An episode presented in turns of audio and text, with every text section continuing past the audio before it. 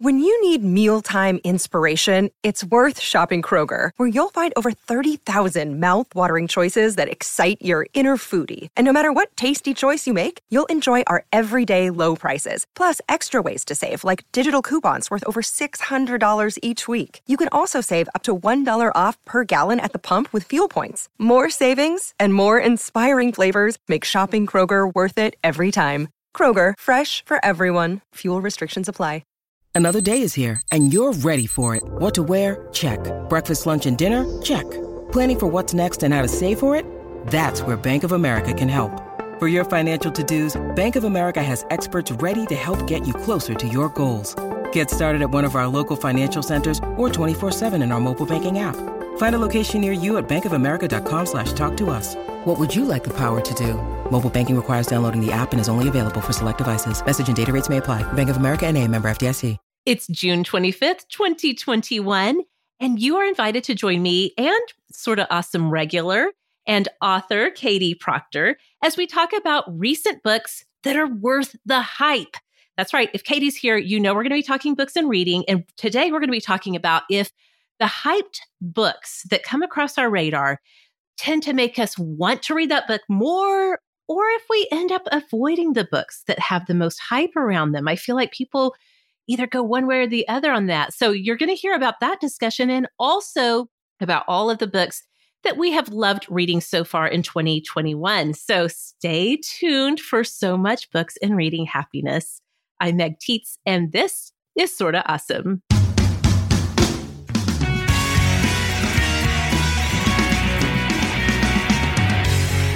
Welcome back, Awesomes, to the show that is all about helping you find conversation, friendship, and community. We hope you know that you have found your way to the most awesome community of women that exists on the internet right now. You can find our awesome community over on Facebook. The Sorta Awesome Hangout is the heart of our community. Over 5,000 women gather there daily to talk about everything from product recommendations to troubleshooting relationships to parenting advice. Basically, we talk about all the ins and outs of life in an awesome way in our Sorta Awesome Hangout. Again, that's on Facebook. We want to make sure to give a shout out to our Awesomes of Instagram. We are having so much fun over there. I've been going live on Fridays to do a little get ready with me, and we just sit and visit. We've got reels going up. We've got daily stories, of course, posts in the main feed. So if you haven't joined us on Instagram, we would love to have you over there at Sorta Awesome Show. So Katie, you and I have been talking about this episode, and I think we're both pretty excited about the books that we have brought to share with the Awesomes this week. Yes, so many fun ones to talk about. The summer is just exploded with great new publications and all the new releases, so it's been really fun. So much fun to pick up these books. Some of them that I'm going to be talking about, they've been out maybe a month or two, some a little bit longer. I know you've got a great variety for us to talk about. It's really a perfect time of year. Here we are at the end of June. People are heading out to the beach. Some people are heading out on vacations for the first time in a long time. Or if you're just hanging out by the pool, if you want to grab a book, I think Katie and I have put together some very awesome recommendations for something that you could pick up this summer. A lot of these books have a lot of hype around them. So we're going to get to all of that in just a few minutes. But first, Katie, let's go ahead and start this show the way we always do with our Awesomes of the Week. Our Awesomes of the Week are the moment in the show where we stop and talk about whatever is making life a little more awesome right now. It could be a book, although I don't think either of us brought books. No. I think we have enough of those to talk about today. Yeah. But sometimes it's products, sometimes it's podcasts, sometimes it's a movie or music, whatever's making life a little happier right now. So Katie, I cannot wait to hear. I got a little bit of a clue, a little peek at what you're talking about. I cannot wait to hear about your Awesome of the Week this week. Okay, so I just have to preface this by the fact that Instagram made me do it because I am highly susceptible to Instagram ads.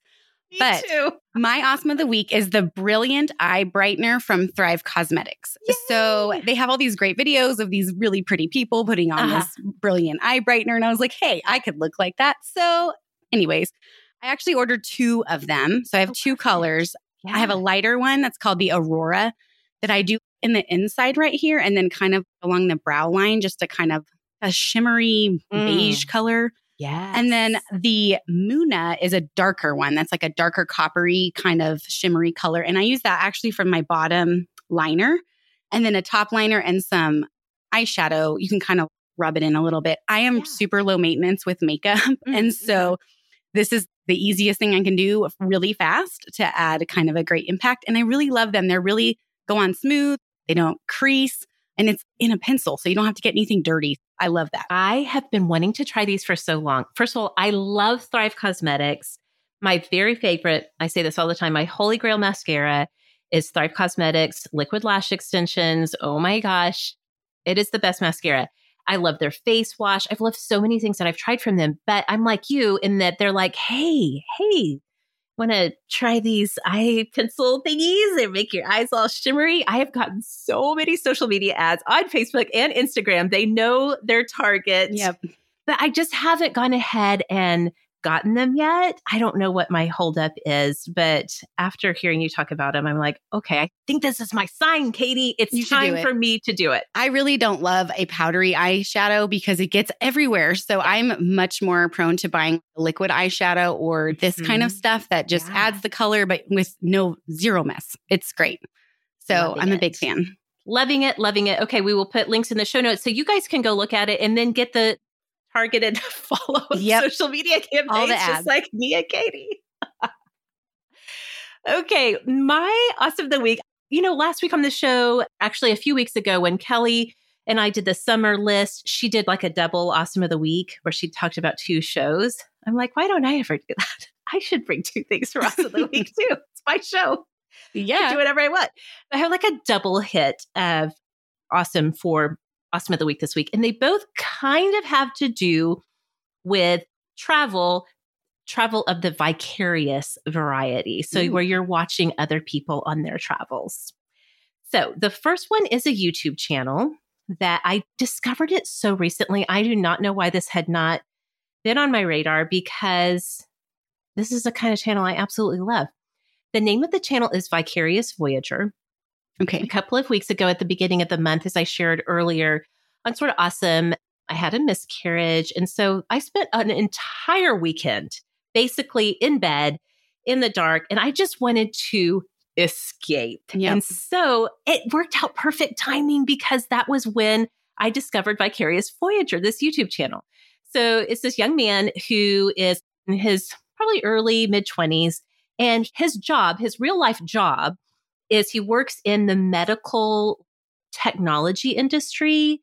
And so he has to travel around the globe a lot. He is always on the road, but it's not just like road tripping from Dallas to Austin kind of situation. He is from Dubai to London and just like crisscrossing all around the globe. He's based out of San Francisco, I think, but he travels a lot. And so just for fun, a few years ago, he started filming his trips, the highlights of his trips. He's a self-proclaimed aviation nerd. And so he likes to talk about the different planes, the models. This plane has this update and all of those types of things. I'm not that much of an aviation nerd, so I don't really understand that part of it. But he details everything on these flights. And so my favorite ones of his, and again, he's got like 2 years worth of videos. So there's so much to binge if you're just in the mood to escape a little bit. But my favorite ones of his are he will do first class long haul flights on all of these worldwide flights, which are so fun. I like never fly first class, especially. I can't imagine. His company pays for everything for all of his travels and stuff. So he wants to, usually he flies business, but sometimes he'll get that upgrade to first class. And so it's so vicarious for me, Katie. I can't imagine season of my life where I'm like crisscrossing the globe in first class. Hey, you never know. You never know. Be in one of those big cabins with the beds in them. It's like the whole thing. Exactly. He has those videos. I'm like, oh my gosh, this is so fascinating to me. I love it. So that is the first part of this little travel escape vicariously. Literally the name of his channel again is Vicarious Voyager. I will put a link in the show notes for you guys to check it out. The other one, Katie, is actually an awesome. And I did not realize that she had this really great TikTok channel. And so the awesome's name is Jennifer. The name of her TikTok account is called We Do Fun Things. And her handle on Instagram is at rooftop previews. So I'll put a link in the show notes so you guys can go check out Jennifer's TikTok. But she does the same kind of idea, except it's on TikTok. Although hers is not necessarily like flying first class around the world. She goes to different hotels or goes to different theme parks and those types of things and just does these little 60-second or less TikToks to give you an idea. If you're going to be in Philadelphia, here's a great hotel to stay at. Oh, that's fun. Yes. So great. She has such a wonderful, pleasing voice that you can just listen to so easily. She does a great job with her photography and filming various things of whatever she's visiting. And she's got a ton of TikToks that anybody can check out. So I'm going to put a link in the show notes to the We Do Fun Things on TikTok, because I mean, sometimes we're pretty much camped out here in Oklahoma City. Yep. I don't see us traveling like the coasts or anything like that anytime soon, but just to see other people doing that. And she does a really great job and really shines that awesome spotlight on these places. So that's great. So fun. I've been loving it. Yeah. So those are Awesomes of the Week for Katie and I this week. Again, we'll have links in the show notes for you guys to go check those things out. As always, we love to hear what's awesome in your life. So again, on Instagram, every Friday, we're talking about Awesome of the Week for our Awesomes of Instagram. And we always do this on Fridays in the Sort of Awesome Hangout, where I myself have gotten so many awesome things from my life from the Awesomes. Same. I love how it works out like that. So yes, come and join us on Friday so we can talk about your Awesome of the Week for sure. So Katie and I have so many things to tell you guys about when it comes to books and reading. We're going to talk about hyped books. We're going to get to all of that in just a few minutes when we come right back. Hey, Awesomes, the best bacon, the best steak, the best chicken, and the best salmon you'll ever eat won't come from the grocery store. You'll only find it on the family farm and caught by independent Alaskan fishermen. And that's why you need Moinkbox.com. Moink delivers grass-fed and grass-finished beef and lamb, pastured pork and chicken, and wild-caught Alaskan salmon direct to your door, helping family farms become financially independent outside of big agriculture. Their animals are raised outdoors. Their fish swim wild in the ocean, and Moink meat is free of antibiotics, hormones, sugar, and all the other junk you find prepackaged in the meat aisle. Sign up at moinkbox.com/awesome to get a year of bacon for free, and then pick out what meats you want delivered with your first box. Change what you get each month and cancel anytime. Our family eats a lot of meat, and we can be pretty picky about it. We were blown away by how much better Moink meat tastes than anything that we get at the local grocery store. So join the Moink movement today. Go to moinkbox.com/awesome right now, and listeners to this show get free bacon for a year. That's 1 year of the best bacon you'll ever taste, but it's only for a limited time. That's spelled moinkbox.com/awesome. That's moinkbox.com/awesome. Hey friends, as many of us in the awesome community know, dealing with anxiety or depression can be paralyzing, but you should know that you are not broken and you are not alone. And when you want help, Brightside is there for you. Brightside offers personalized, life-changing anxiety and depression care from your own home. Most mental health providers make getting help exhaustingly difficult, or you just get the same treatment as everyone else and you don't feel any better.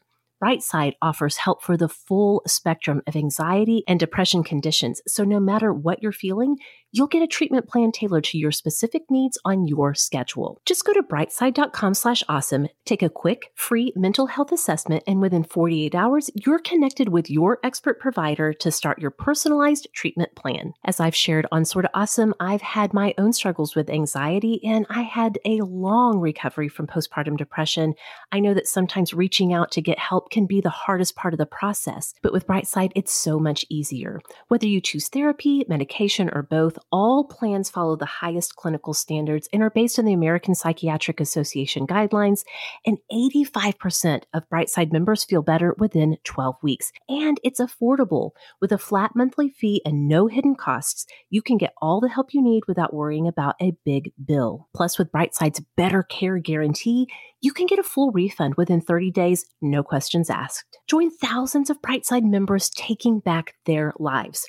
Take your free mental health assessment and get up to $100 credit on your first month of treatment at brightside.com/awesome. That's brightside.com/awesome, brightside.com/awesome. Okay, we're back. And here's the thing, Katie, you recently, this is not really a spoiler. Can you spoil your own podcast episode? I don't know.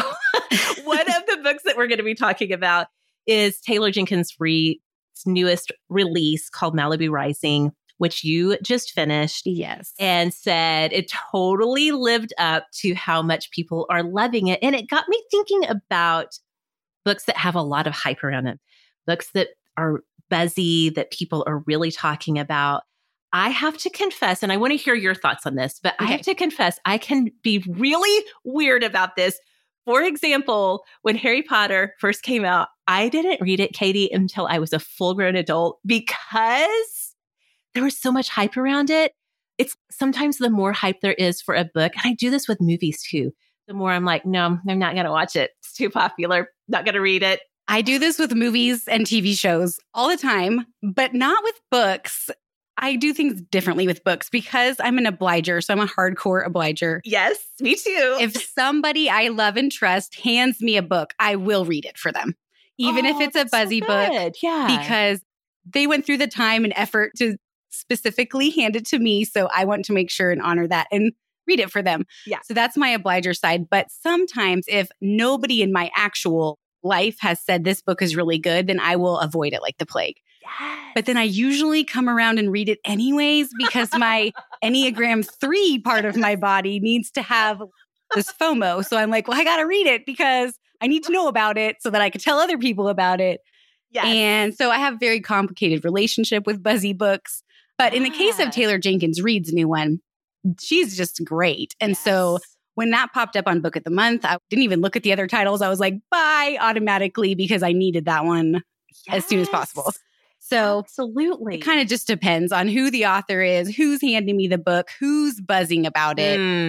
So I can be influenced by many different things. That totally makes sense. And you know what? That's a really interesting thing that you brought into this because I'm the same way. If a person, a friend or whoever puts a book in my hands, I'm going to go ahead and read it. Just maybe it is that obliger thing. Yeah. Just if somebody cares enough to be like, you have to read this book, then I'm going to read it, even if it's not normally my thing or whatever. Right. So there's that. But Gretchen Rubin talks about obligers can have this really strong rebellious streak where we just are like, no, I refuse. I'm just not going to do it.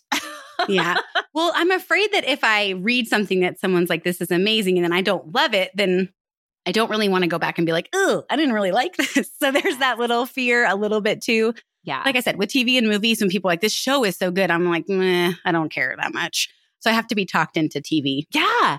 Except sometimes even being talked into it, I still have this weird thing about it. That's what's happened to me. I know I'm going to scandalize so many people when I say this.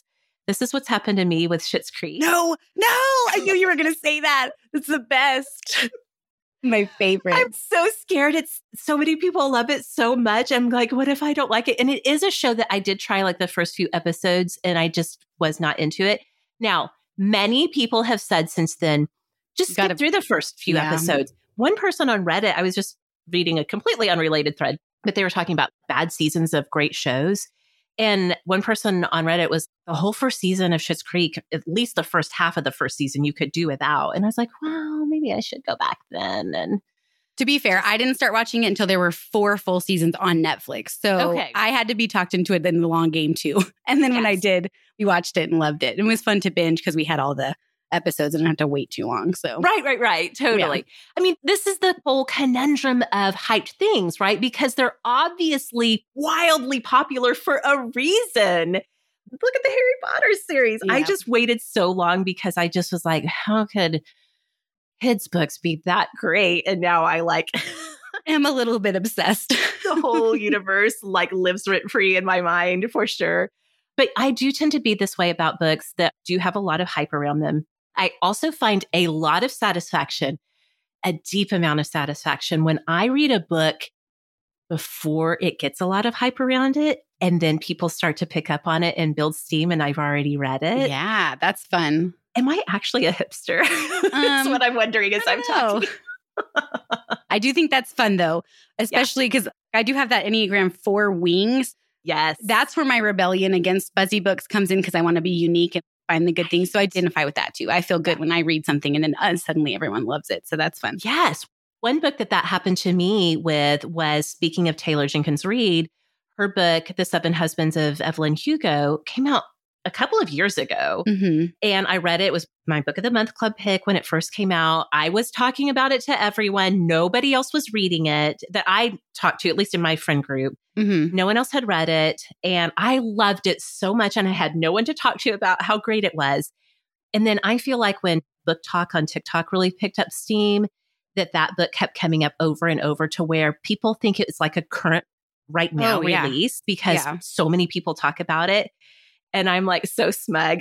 I read it when it came out. I love that book. I read that one in the middle of the night while I was nursing one baby. I don't remember which one. And I stayed extra awake in the middle of the night to finish it because I loved it. It was so good. It was so good. That book totally deserves the hype for sure.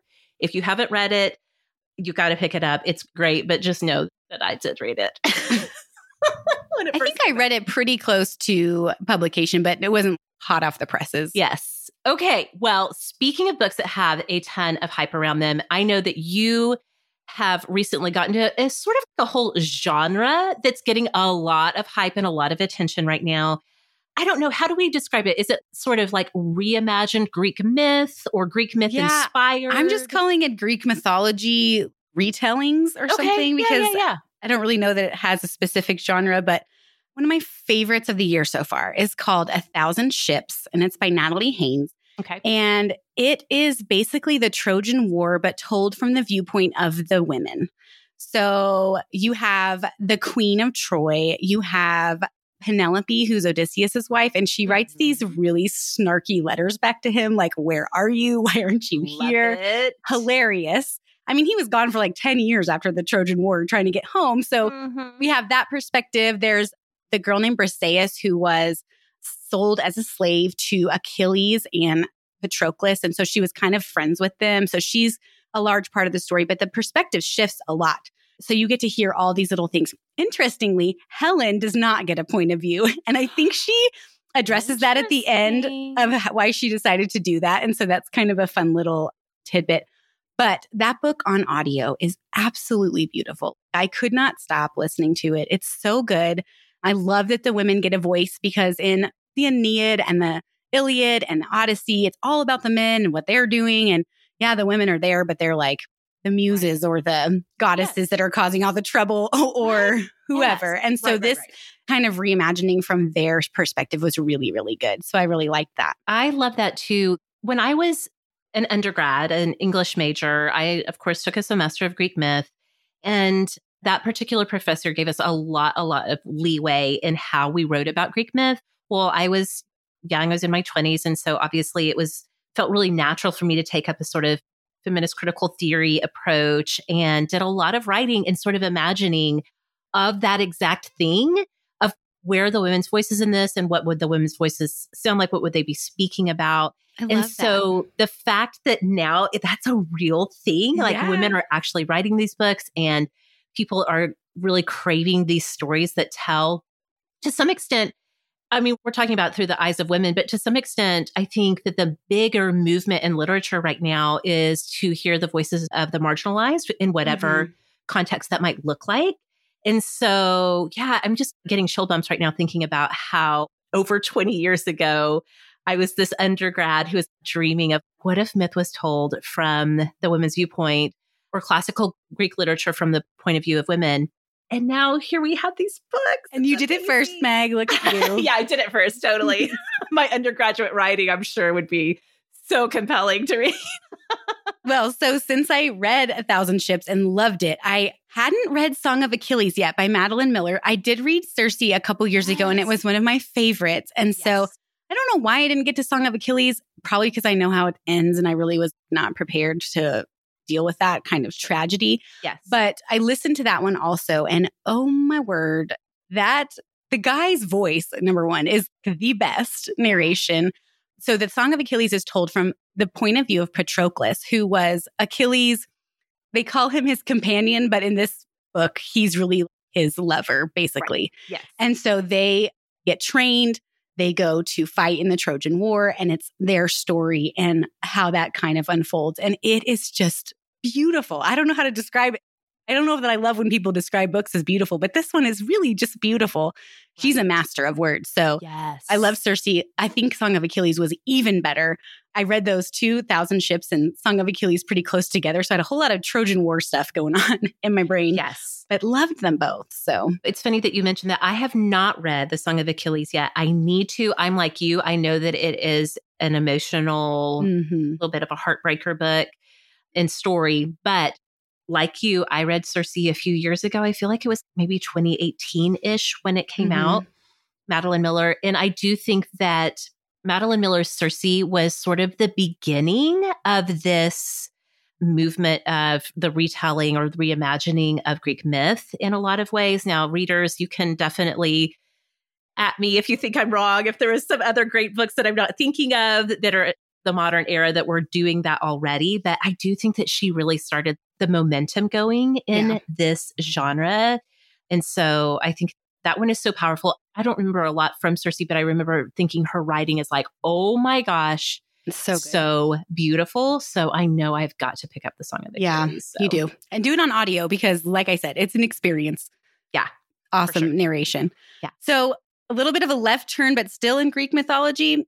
One of the buzziest books this summer has been Olympus, Texas. Yes. And a little bit of a left turn. One of the buzziest books this summer is called Olympus, Texas by Stacy Swan. And this is one that you might not think is a Greek mythology retelling, but it totally is. Okay. But it takes place kind of in modern times in a small town, Texas, but it meets Mount Olympus. So you have this fatherhead who is the patriarch figure who's been very unfaithful. He has all these kids everywhere in this very small town, but they're a very powerful family. And then it starts with one of the sons coming back home after he has cheated with his brother's wife and has left for a while. So he's coming back.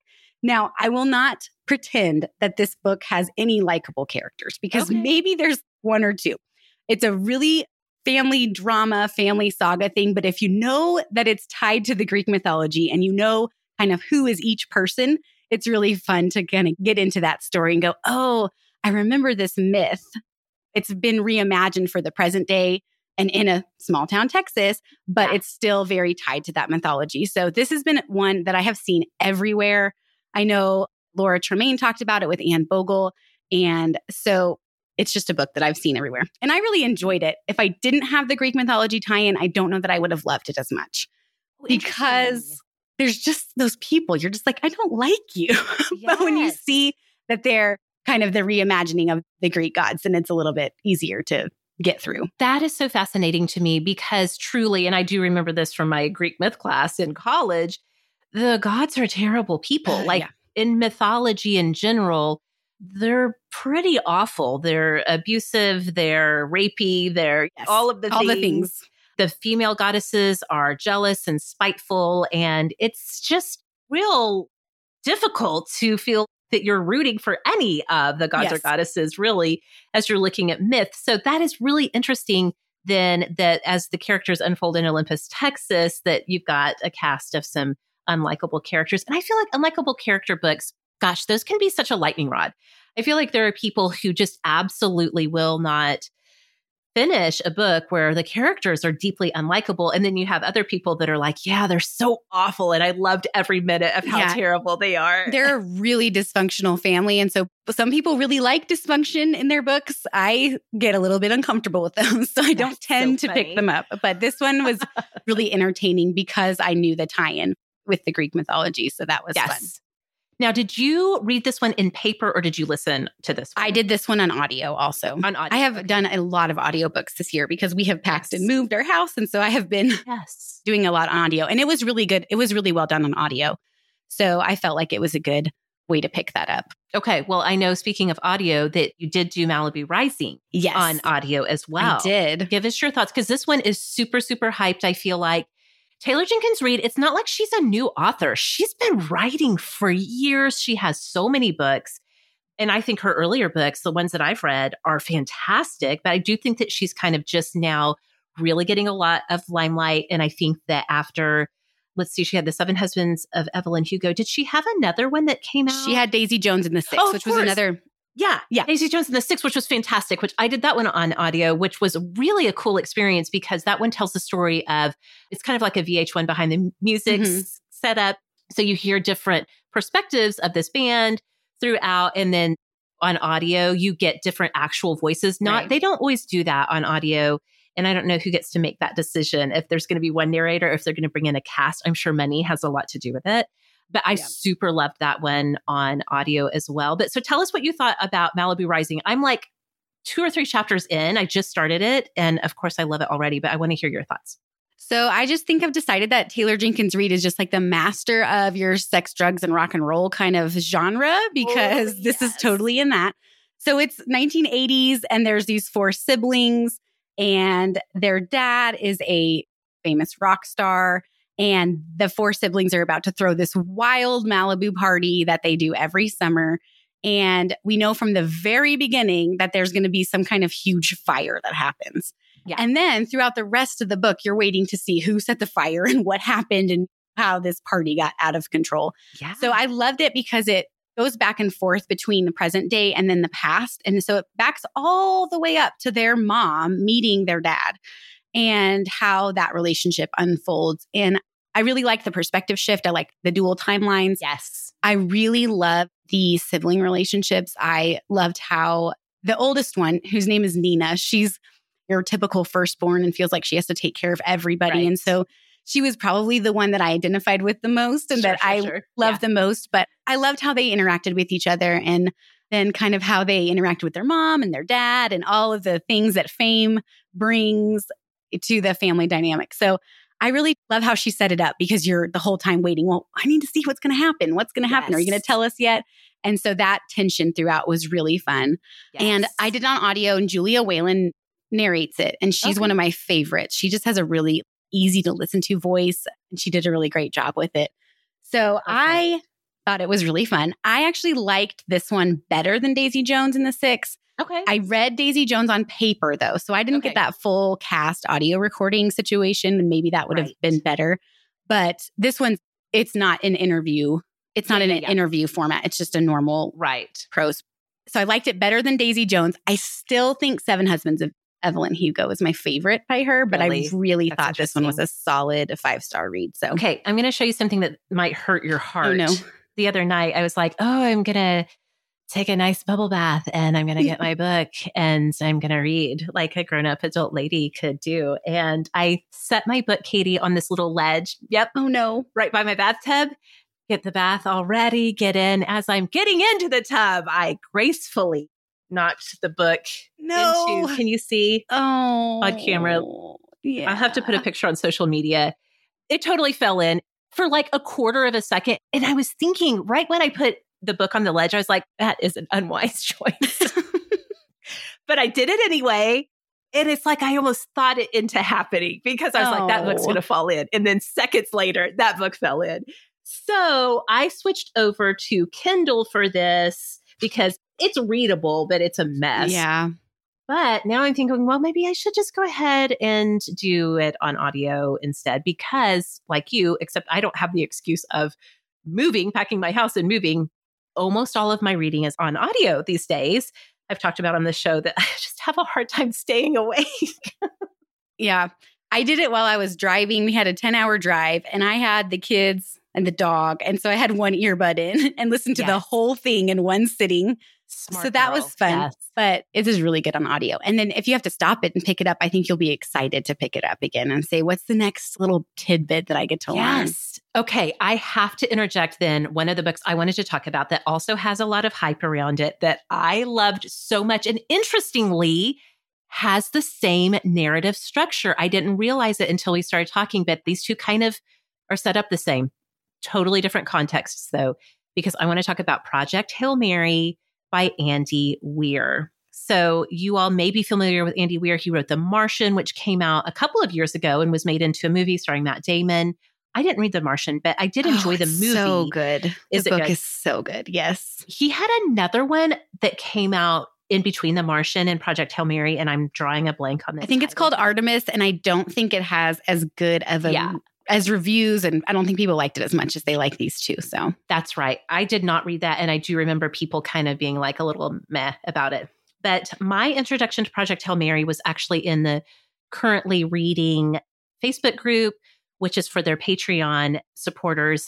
One of our awesomes is in that group. There's a lot of awesomes. We have a lot of crossover because, of course, Meredith and Katie are awesomes. But an awesome named Megan said that she had just finished Project Hail Mary. And when she was done, she literally physically hugged the book. That has been happening a lot lately. We've had lots of hugging book pictures of Project Hail Mary. So it's so good. I'm going to try to not cry about how much I love this book. This is such an unlikely favorite for me. You guys are so much buzz about how good Project Hail Mary is. Please do not be me. Do not let that put you off. If I could put a copy in the hands of everyone, well, first of all, I would give you some earbuds or some headphones to listen to it on audio. Now, I know a lot of people have read it on paper and super loved it, and that is great. I will say the audio experience of Project Hail Mary is wildly satisfying.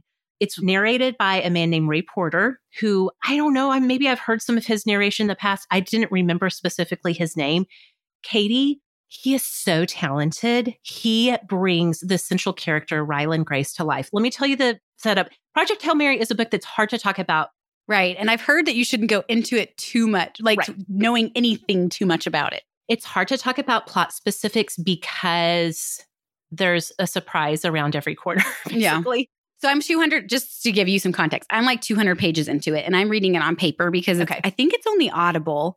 I think it's only on Audible. So you can't get it from the library on audio. Oh, shoot. Okay. And so that's why I haven't picked it up on audio. And also I got it in my Book of the Month box too. So I'm reading it on paper, and it's so good. It's so I agree. It's just you want to keep picking it up and finding out more things. Well, this is an Andy Weir book, so it does take place in space. And so that's not my thing. It's like speculative science fiction, in the sense that it is science fiction, but it's also realistic science fiction. Mm-hmm. Like you could imagine the context under which our main character, Ryland Grace, would find himself. So he wakes up on a spaceship and he has no memory of why he's on a spaceship or what he's supposed to be doing there. He has two crewmates. They're both dead. That's not a spoiler. This is literally in the opening pages of the book. Mm-hmm. So in the same way that Malibu Rising has the narrative structure of piecing together how they got here through flashbacks, Andy Weir does that in Project Hail Mary. You piece together alongside Ryland how he ended up on a spaceship and what his mission is supposed to be. And it is so wildly satisfying on audio because as those flashbacks unfold, it takes a real international spin in the story. And so Ray Porter, the narrator, his accents and dialects for different people are absolutely spot on. Another reason why I loved it on audio is because Andy Weir is a master at taking really complicated science ideas. There's a lot of physics in this book. There's a lot of math. There's a lot of chemistry. Really complex, like upper level information, but he makes it so approachable. Yeah. I like that he says, what this means is this, and gives a good summary. And you're like, okay, I get it now. Exactly. He is so great at doing that. He gives you the actual facts, the actual science of the thing, but then very seamlessly is like, so this means that blah, blah, blah, blah, blah, through the mind and voice of our protagonist in this book. This book was so unexpected. It reminded me, Katie, when I was younger, when I was a teenager, I read like a lot of Michael Crichton novels, starting with Jurassic Park. I think I read it just, and you're way younger than me. So I know Jurassic Park was like a classic practically by the time it came across your radar. But it was either the summer before my sophomore or junior year of high school, the movie Jurassic Park came out. And so I wanted to read the book first because I'm a nerd and that's what we do. And so Michael Crichton was probably one of the first science fiction-y writers that I really got into. And reading Project Hail Mary reminded me so much of that just beautiful experience of reading Jurassic Park and being like, I never thought I would love science fiction, but that's the transformative thing of books. Right. It can just surprise you, even if you're like sitting here thinking, I'm not going to read a space book. This book, Project Hail Mary, is not just about space, although it is also about space. Yeah. But it's about things like love and betrayal and loyalty and courage and fear. And oh my gosh, I'm holding back tears because I just loved it so much. And by the end, I was absolutely enchanted and just, please, you guys, if you read a book this summer, I'm going to say, pick up Project Hail Mary. Could do a buddy read with your spouse or partner, with a friend, with your older kids. I would be totally fine with my teenagers reading this. There is one teeny tiny, like one page scene where there's some frank discussion about sex. It's not on the page. It doesn't happen on the page, but just two characters talking about it that I think I'm going to say PG-13, like 13 and older could handle the conversation. Yeah. And I think there are some F-bombs in there, but not as much. So The Martian is full of them. Like I think there was an F-word on every other page of The Martian. So much so that I think he wrote like a young adult friendly, middle grade friendly version of The Martian that you could hand your kids without feeling like, ooh, the language. But this one, so since he's a middle school science teacher, and that's part of his memory coming back, he says words like fudge and gosh darn it. And so that's fun because then you could hand this book to a teenager and it would be fun. Yes, totally agree. Okay, I've used a lot of words on Project Hail Mary, but I loved it so much. And there's a lot of hype around it, but I'm saying, you guys, it's worth it. So what else in our sort of adult contemporary fiction did we want to talk about? Okay, so I, a couple years ago, like everyone else, read This Is How It Always Is by Lori Frankel. Have you read this one? Yes. So that book was one of my all-time favorites for the year that I read it. It's one that I still think about. I loved how she wrote the family and all of that kind of stuff. Well, she just came out with a new one. Okay. And it's called 1, 2, 3. And I'm talking like maybe 3 weeks old, maybe a month old. Okay. And as soon as I saw her name, I was like, oh, I have to read this because I love This Is How It Always Is so much. So let me just give you a little bit of the setup because it's kind of hard to explain otherwise. Okay. So it flip-flops back and forth between three points of view, and they are triplets. So we've got triplet girls. One is named Mab, one is named Monday, and one is named Maribel. So there's one syllable for Mab, two syllables for Monday, three syllables for Maribel. And so that's how we know 1, 2, 3. Okay. But these triplets were born in a town where when they were in utero, their mom was consuming poisoned water. So it's kind of like a Flint, Michigan kind of town. Right. Okay. So you've got small town, you've had this big chemical company that came in, that did a lot of damage, and then left. And so their mom is in the midst of this years-long lawsuit with this company. And the girls are teenagers now. Mab, she's a typical teenager. She doesn't have any kind of issues from her time in utero, but she is like wanting to get out of town after she graduates, but also wants to stay and take care of her family because she's really tied to that. So she's kind of conflicted about that. She's pretty smart. Monday is on the spectrum. She's taken upon herself to become the town librarian. So she's got all the books at her house since the library closed, and everybody knows that she's the one to go to if you need a book or a file or anything. Okay. And then Maribel is the smartest one of them all, but she's nonverbal because she's confined to a wheelchair, I think because of cerebral palsy. So she communicates with a technology device that one of the townspeople actually made her. So I love this town because everybody kind of, once this whole tragedy happened, everybody kind of stopped and took care of each other. So I love that part. So great. Yeah. And then the story just unfolds from there because the chemical company wants to come back into the town and reopen, right? Yeah. And so their mom is like, oh, that's not happening. And then that's kind of how the story goes. I did this one on audio again, and this is a full cast recording. So you get three different voices for each girl.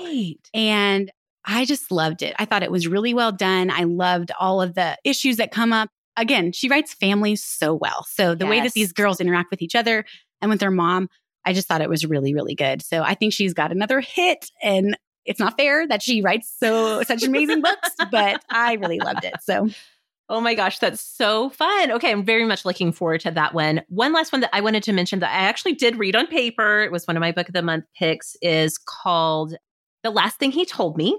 It's by Laura Dave. Have you read this one? I haven't. I've seen a lot about it, but I haven't picked it up yet. Okay, I'm going to tell you all, if you're looking for a good beach read, summer read, something that you can just fly through, you're going to want to pick up The Last Thing He Told Me. Again, it's by Laura Dave. The concept is that our protagonist is named Hannah. She has recently gotten married, and she also has found herself marrying her husband as a stepmom to a teenage girl. So she one day is expecting her husband to be home from work. Instead, this young girl that's like a soccer player from the school where her husband works comes to the door, gives her a note to give to Hannah, And the note, it just has two words in it from her husband, and it says, protect her. And so she does not hear from her husband ever again. And the rest of the book is spent with Hannah trying to unfold through. This is like another flashback book. Maybe that's a big trend right now in literature. I don't know. Maybe. But basically through flashbacks, she's trying to remember and piece together different things that her husband had told her. As the story unfolds, she finds out that the identity that she thought was his was not. And so the story kind of takes off from there. I did read this on paper. This was an easier read for me on paper than most are because it is definitely a page turner. Like it's a thriller. Mm-hmm. It's one of those where, like you were saying about a different book, like if you have to take a break, you're excited to get back into it and be like, oh my gosh, what's going to happen? What's she going to find out next? It's a very quick read. If you are in a little bit of a reading slump and just want something to kind of bounce you back into reading some good fiction, I highly recommend this one by Laura Dave. And again, it's called The Last Thing He Told Me. That one sounds good. I might have to add that one to the list. Yeah, it's pretty great. It's a great summer read for sure. So we still need to talk about nonfiction, young adult, and middle grade. And so we've got more books to tell you that we have been super loving, some of which are very buzzy right now. And we're going to cover those when we come right back.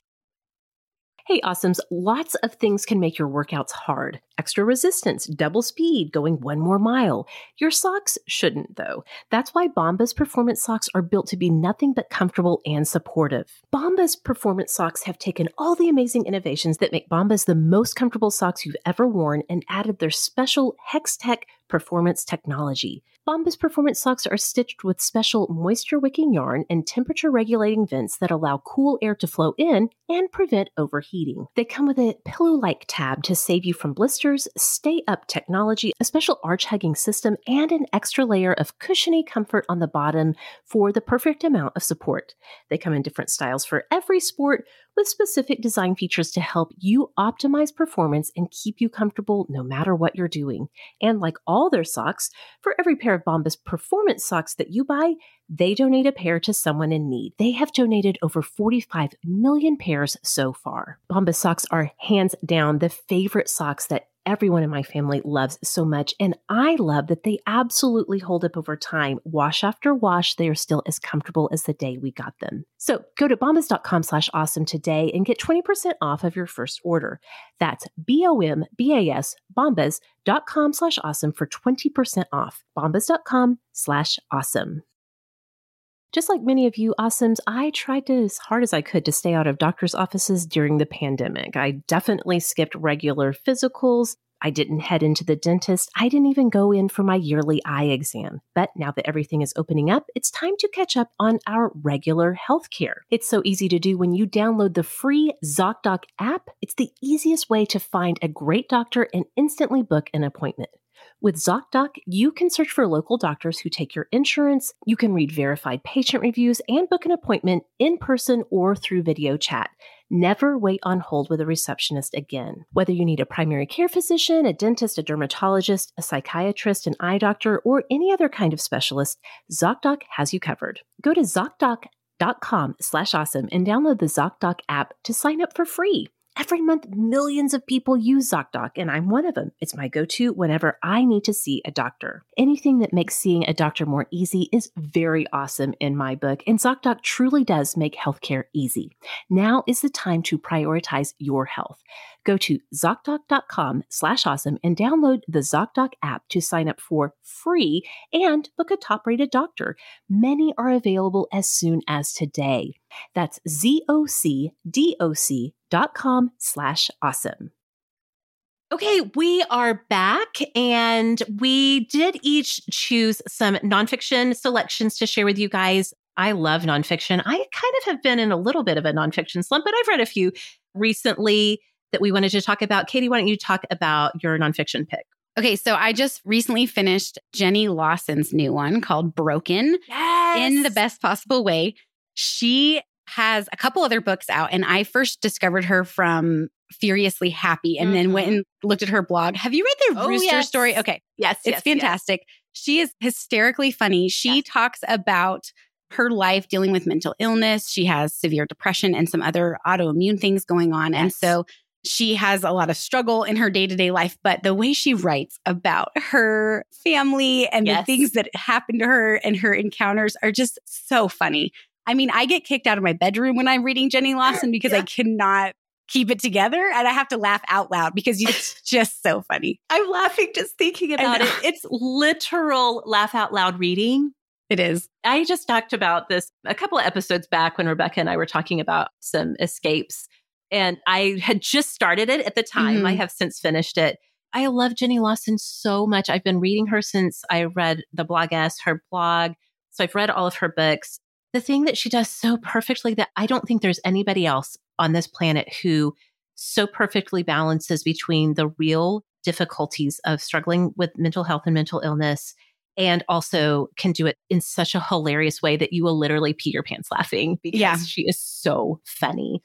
And I kind of mentioned this in my earlier discussion, but I want to say it again. Her first book, Let's Pretend This Never Happened, is hilarious, but it doesn't really, she just barely scratches the surface, I feel like, in Let's Pretend This Never Happened, talking about some of her mental health struggles. And then Furiously Happy, I feel like she kind of goes much more in depth in it. Broken in the best possible way, I think she really has found the balance that works for her in both some really serious discussion about it, very frank, very honest about the struggles that she goes through, and is also so funny that you will be embarrassed if you're reading this in public because you're not be able to stop laughing.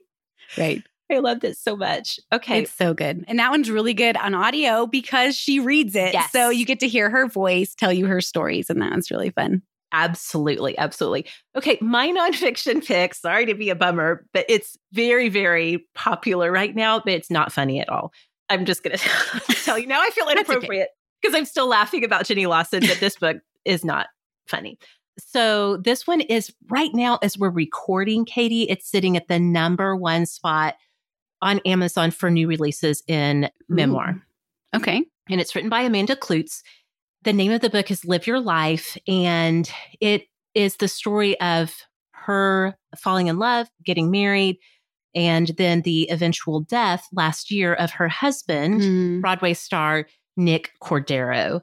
Now, I think that the reason why this book has taken off as quickly as it has is that many hundreds of thousands of people followed along on Instagram and on social media as Amanda kind of gave us the journey of her husband, Nick, being hospitalized with COVID in 2020 and him eventually dying from it. Now, lots of content warnings around this book because it's really kind of fascinating because it's the first book to really examine that journey that someone would go through with losing someone that they love to COVID. Like, this is all so fresh. Right. That this is the first one that I know of, the first major memoir of what that's like. But also in the book, it's not just the story of him getting sick and eventually dying, but it's really great because it tells the whole story of them falling in love. And he was a huge Broadway star, much beloved Broadway star. And so you get little snippets of what their life was like with that. It's a beautiful book. I read it literally in one day. So it's very fast read. I read it on Kindle, but it's in all of the formats. I honestly just picked this up because I was just super curious. What are memoirs of this era and time going to be like? Right. Now, Amanda did ask her sister, Anna, to basically ghostwrite. And they're very upfront about that. Like, Anna is an accomplished writer. Amanda's not. And so you get like the tag team writing of them together, putting this project together, which I thought was really beautiful too. But anyway, it's very touching. I had either a lump in my throat or was fully crying through most of it. So if you need a little emotional catharsis moment in your life, this is a really good one. But also if you're just, it's a very human story of love and life and unexpected loss and grief and all of those kinds of things. So again, sorry to be a little bit of a bummer, but I did want to mention that because I do think a lot of people are going to be talking about this book. Yeah, I've seen it a couple places, so it's good to hear you talk about it. Yeah, very good, fast read. So, okay, let's talk about an area that you, my friend, are very experienced in, and that's the genre of middle grade. Your newest book just came out. We've mentioned it a couple of times, both here on the show and also on social media. I know you didn't want to do this. You didn't put it on your book list, but tell the awesomes about your newest release.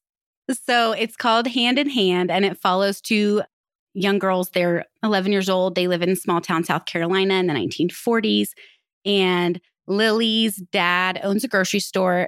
Their family is white, and Hazel's grandmother works for Lily's family, and they are Black. And Lily's dad decides to take down the whites only sign off of the front door of the grocery store. And so it kind of takes their family into this whole tailspin, and Lily and Hazel meet for the first time, and they are kind of grappling with whether they can be friends or not be friends because of the segregation and Jim Crow. And Lily doesn't know really anything about it. Hazel's very familiar with it because it's her life. And so they kind of bond through books and reading, and then they get to be friends. And that's kind of the story of their summer and how that goes. Yes. So. Yes. It's beautiful. Perfect middle grade. I think Hand in Hand is a fantastic jumping off point of discussion for kids in that middle grade age range who maybe they've started to experience learning about some of this at school, but this makes it so personal and so relatable. I think this is such a great one to read along with your kid or do like a read aloud with your kids. So you did another brilliant job, Katie. Thanks, Meg. Good job. Good job. Okay. What other middle grade picks do you have for us? Okay. So can I do two? Yes, please do. Okay. So the first one is called Amari and the Knight Brothers by B.B. Alston. Now, this is middle grade fantasy at its best. So we start with Amari, and she's just like your typical teenager. Well, she's like 13. So she's right on the border of middle grade YA, and her brother goes missing. And so her mom and her are trying to find her brother. She's not convinced that people are actually taking this seriously and looking for him. And so she's like, I'm going to solve this.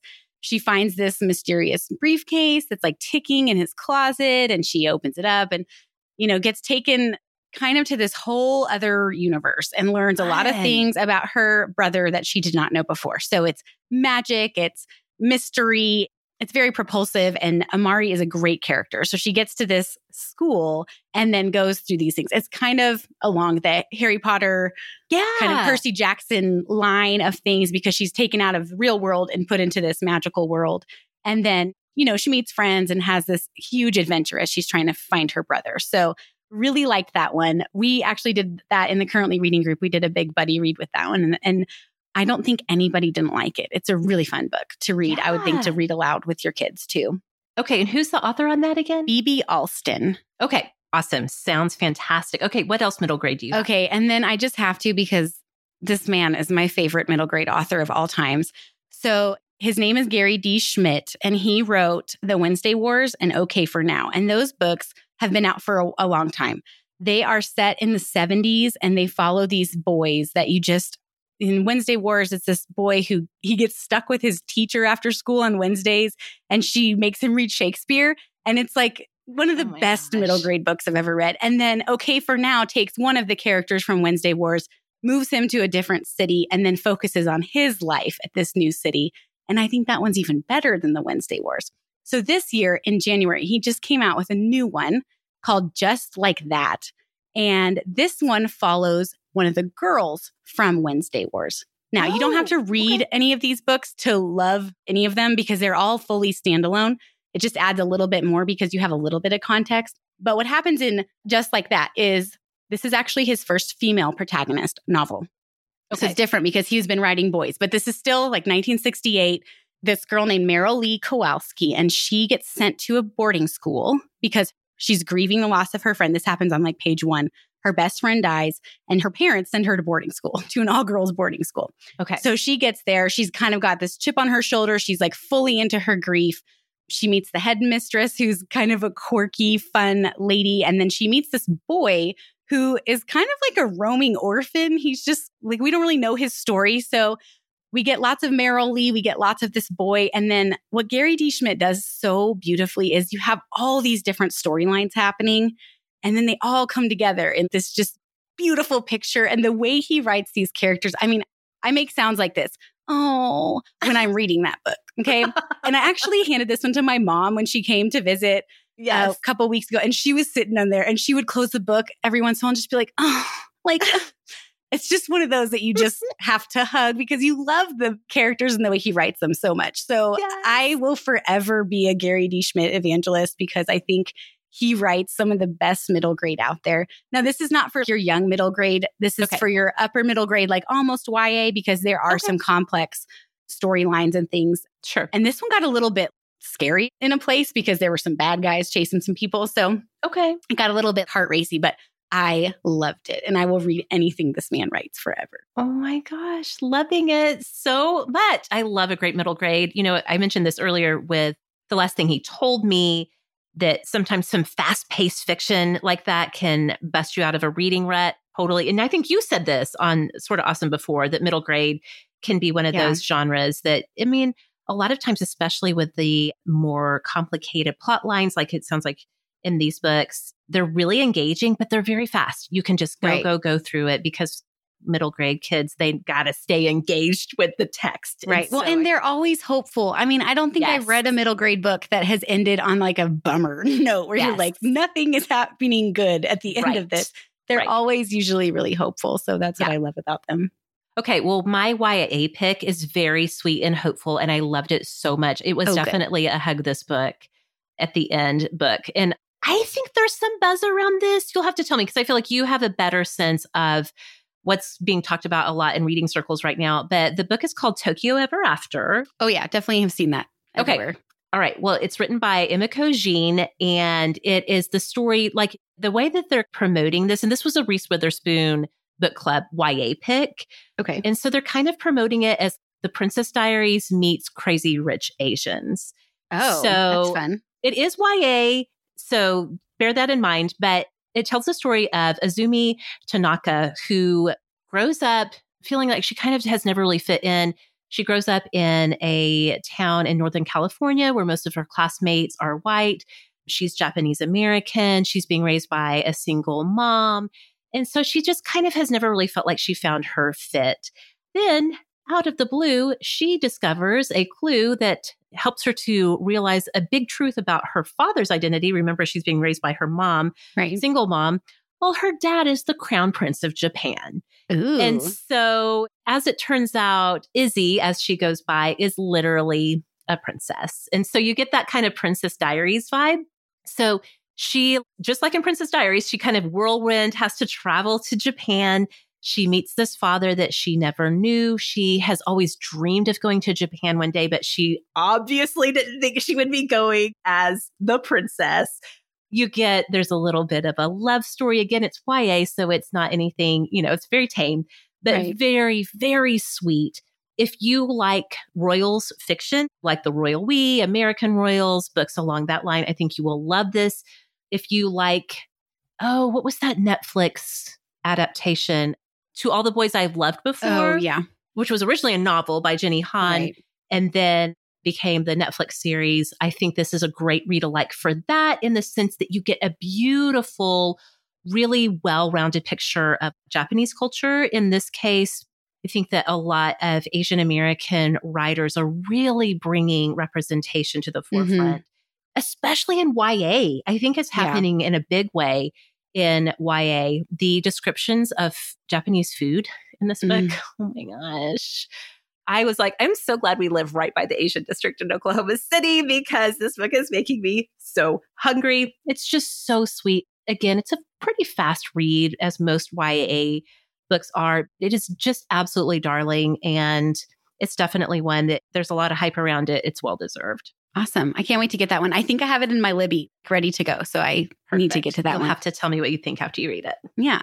So my YA pick, I want to mention real fast, not too long, but along those same lines, A Pho Love Story by Lone Lee. It's a Vietnamese American take, and it's kind of like Romeo and Juliet without all the tragedy, because it's these two teenagers whose parents both have a pho restaurant that are very close together, but they have some kind of family feud situation going on. Okay. That's kind of like a enemies to lovers kind of YA romance. But like you said, it's a very tame romance. And I love how they get really deep into the Vietnamese culture and again, their food and all of that stuff. So that's another good one. If Tokyo Ever After is good for you, pick up A Pho Love Story also. Okay. I want to mention one more YA, because this one I've seen everywhere. It's called The Firekeeper's Daughter. By Angeline Booley. Yeah. My daughter, AJ, was just telling me that she wanted to pick this one up next. So this one is like a YA thriller. Okay. Which I haven't read much of YA thriller. I usually read YA fantasy or YA romance kind of stuff. But so this was a totally different genre for me because I don't even really read thrillers in adult fiction. So picking up a YA one was different. But it tells the story of Donis, and she lives on a reservation, a Native American reservation, but she is half Native American, half white. And so she's kind of in this, am I Native? Yes. Am I not? She's not been formally acknowledged by the tribe because of some things that happened to her when she was younger. And her parents didn't really know what they wanted to do with all of that. And so she knows all the people on the reservation. And then she has this life outside too. But her best friend is Native, and she lives on the reservation, and they're planning to go to college together, and they're just like hanging out. And then something really terrible happens, and all of a sudden she's thrust into this huge FBI investigation. They want to bring her in as an informant. And then all of a sudden she's like spying on people and doing all these little things. And there's a romance woven in through all of that. And so it's really fast paced. It's really interesting. I think it talks about a lot of the issues that are plaguing Native populations now, especially with regard to drug use and outsiders preying on Native populations for drug and alcohol sales and all that kind of stuff. And so I think it digs really deep into that. I really loved her grappling with her identity, like who she was and where she belonged. And just her whole journey through the whole thing was really, really good. So I really liked it. I did that one on audio also. And to hear her say that, I think it's Anishinaabe words. Yes. In her language are just so beautiful. So I don't think she narrates it, but the narrator did a fantastic job with all the indigenous words. So I really loved it. Everybody I've seen who have read it have really loved it. So it's a good one, I think, to put on your summer reading list. So great. We, being in Oklahoma, are surrounded by Chickasaw Nation. And I grew up amongst that as just being like, just very natural and normal. And there are there are people within the Chickasaw Nation who are very determined to keep the language alive. And so you'll go to different events around the state, and sometimes they'll have someone speaking in Chickasaw. And oh my goodness, it is absolutely fascinating and mesmerizing. And so I can imagine listening on audio to this book, that would really be a great component to the book. So, oh my gosh, Katie. We've talked about so many books. This is so fun. You guys, of course, in the show notes, I hope you've already taken a peek to see we've got everything that you need in the show notes so that you can go and add these to your library hold list or add them to your home library. So, Katie, as a reminder, where can we find all of your stuff if we want to track what you're doing with your writing, or if we just want to talk books and reading with you? Where do we find you? So I'm mostly on Instagram at Katie Proctor Writes and Reads. And I do have a sometimes used blog, katieproctorwrites.com, but I do put updates on my books and my writing and stuff along the way there. So perfect. Okay. Thank you so much for taking the time to talk about all of these books with me. If you guys want to find me on social media, you can find me at Sorta Awesome Meg, and you can find Sorta Awesome the show on any platform you are on just by searching for Sorta Awesome. So we hope that you loved this discussion. We hope it brings you many hours of happy reading this summer and beyond. So Awesomes, thanks so much for listening. We'll see y'all next time.